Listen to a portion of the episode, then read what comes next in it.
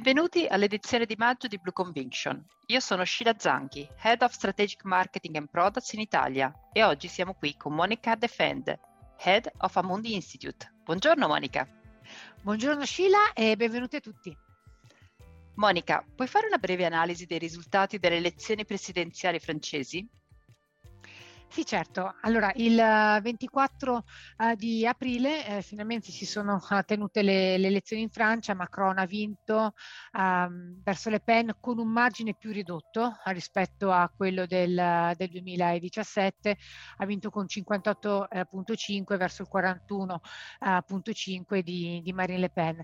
La cosa che ha fatto abbastanza notizia è il livello di astensionismo. C'è stato un 28% di elettori che non si sono presentati alle urne. Questo per la storia francese negli ultimi 50 anni è il dato di astensionismo più alto.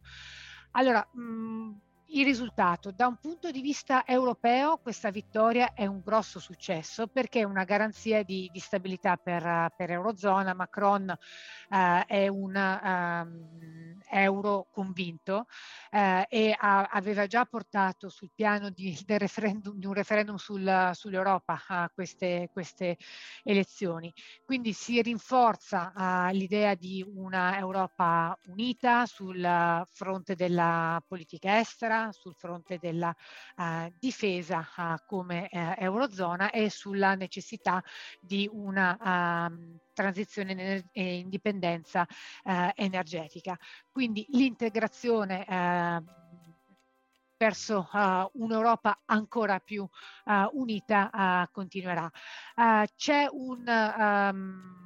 un fattore a cui fare attenzione, sono le elezioni legislative francesi che si terranno quest'estate a giugno, perché sono poi necessarie a Macron per poter implementare la propria politica domestica e le proprie riforme. E questo diventa abbastanza sfidante in un contesto dove abbiamo visto un alto livello di astensionismo e comunque un diffuso malessere presso gli elettori nei confronti della classe politica. Quindi diciamo che la sfida di Macron nei prossimi 5 anni si svolge sul piano domestico, implementazione delle proprie riforme e cercare di migliorare quello che è la soddisfazione degli elettori verso la classe politica francese, rafforzare l'economia francese, la sua competitività e una cosa che per la Francia dovrebbe essere, forse la Francia è in una posizione migliore rispetto agli altri paesi perché grazie alle sue centrali nucleari comunque è più indipendente rispetto agli altri paesi per quanto riguarda la dipendenza dal gas russo. Come conseguenze di mercato, devo dire che di fatto il premio per il rischio sulle elezioni francesi si era notevolmente ridotto e con elezioni concluse si è esaurito. Vediamo poi un momento di attenzione per le legislative di giugno. Ci sono dei cambiamenti nel nostro scenario macroeconomico dal momento che i rischi di recessione e di inflazione sono in aumento?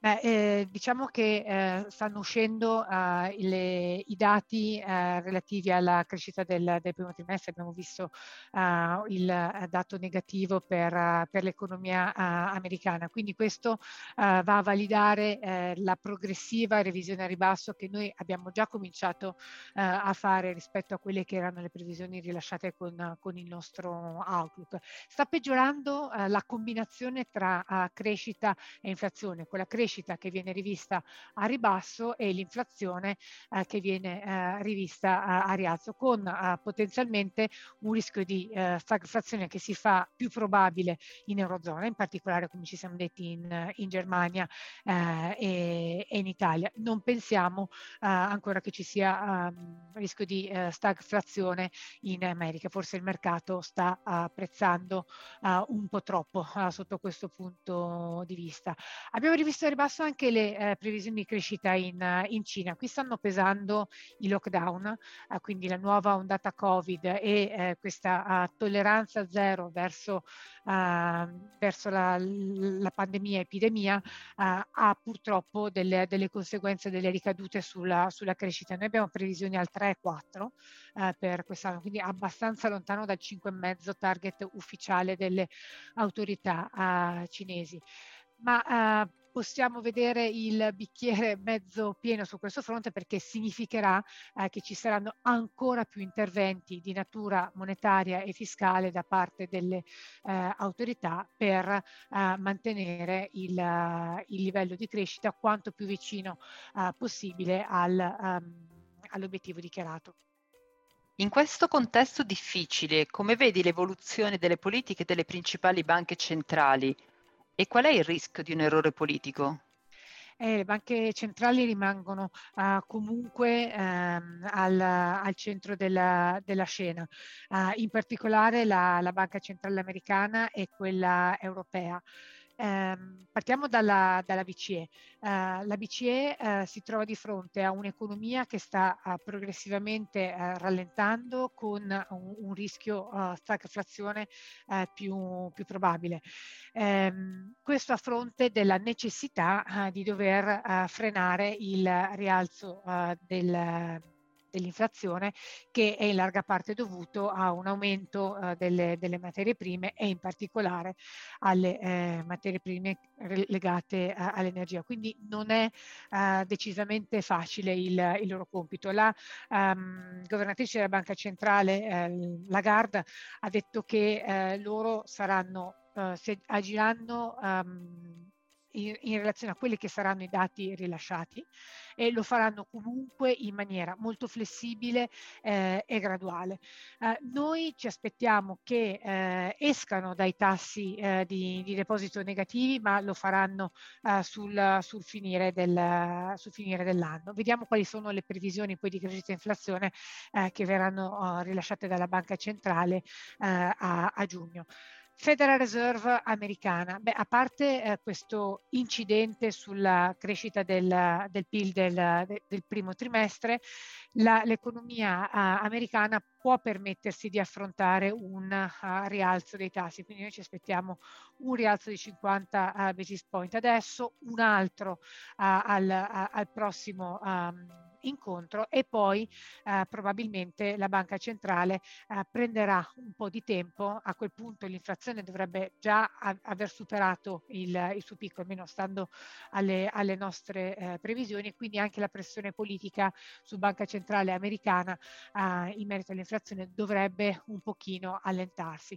Un cameo sulla banca centrale del Giappone, non ne parliamo quasi mai, ma il movimento che ha fatto lo yen è stato davvero molto, molto ampio, quindi la banca centrale deve permettere al tasso decennale di muoversi all'interno di quello che è il range da loro prefissato, ma sanno che il deprezzamento dello yen purtroppo sta imponendo un grande costo sul consumatore giapponese, per cui loro sono ben lontani dal loro target di inflazione, ma devono difendere il loro obiettivo sul tasso di interesse, e quindi cercare di gestire questo trade-off di impatto sul consumatore finale e sui costi all'input delle imprese che importano energia e materie prime. Parliamo adesso di asset allocation. Consigliamo di modificare l'asset allocation dei portafogli? Sì, come ci siamo detti a più riprese, sono momenti questi in cui bisogna davvero ricalibrare l'esposizione al rischio di portafoglio in maniera tattica, per cui per esempio sul fronte obbligazionario c'è stato questo forte movimento di tassi a rialzo, che sono arrivati agli obiettivi che noi ci eravamo prefissati addirittura per fine anno. Ci siamo arrivati nel giro di pochi giorni. Noi quindi abbiamo tatticamente aggiustato la nostra posizione di duration e abbiamo ridotto il corto. Noi pensiamo che però il grosso del movimento che c'è stato sulla parte a breve della curva si stia riverberando adesso nella parte più a lunga, per cui davvero questo il corto di duration non aveva più molto, molto senso, ma c'è lo spazio per poter posizionarsi su opportunità di valore relativo. Sto pensando ad aree come l'Australia, il Canada. Sulle valute rimaniamo costruttivi su quelle valute legate alle materie prime e ai beni rifugio. In particolare sulle materie prime pensiamo che ci possono essere opportunità sul real brasiliano verso il dollaro. La guerra in Ucraina sta favorendo il franco svizzero verso l'euro e lo yen verso l'euro. Per quanto riguarda le azioni rimangono comunque favorite verso il credito a questi livelli, ma bisogna essere selettivi. Lo stiamo vedendo in questi giorni. Manteniamo la preferenza relativa all'esposizione verso azioni americane, verso quelle europee, perché comunque pensiamo che in America ci sia più possibilità di resilienza, perché l'economia è più flessibile, più forte che in quella europea. Per quanto riguarda il credito, abbiamo anche lì ricalibrato l'esposizione verso emissioni meno rischiose e adesso ci stiamo riposizionando sull'EMI, quindi sulle emissioni dei paesi emergenti, perché ci aspettiamo che il tasso decennale si stabilizzi, che il prezzo del petrolio progressivamente si riaggiusti verso il basso, il differenziale di crescita tra paesi emergenti e paesi sviluppati è più a favore dei paesi emergenti, ma poi anche come composizione dell'indice stesso, l'EMBI, c'è questo tilt verso l'America Latina e i paesi che esportano materie prime, quindi sono tutti elementi che ci fanno essere più costruttivi su questa classe di attività. Grazie Monica. Gli investitori dovrebbero quindi adeguare i loro portafogli per far fronte all'inflazione. Le divergenze presenti nei mercati offriranno l'opportunità di calibrare tatticamente il rischio verso le aree di maggiore resilienza. Monica, grazie ancora. Grazie mille Sheila e arrivederci al prossimo podcast. Arrivederci a tutti al nostro prossimo appuntamento Blue Conviction.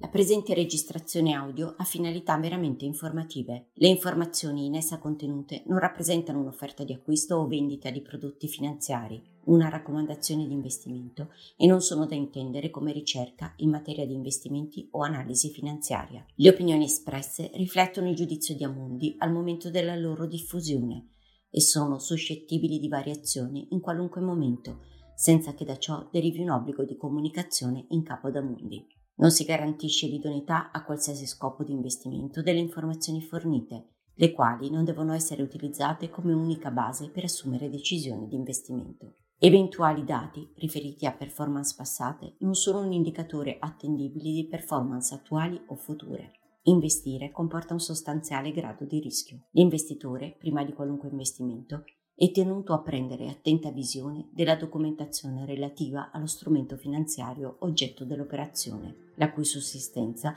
è disposta dalla normativa vigente. Le informazioni contenute nella presente registrazione audio non sono dirette alle US Person, così come definite nel US Regulation S della Securities and Exchange Commission.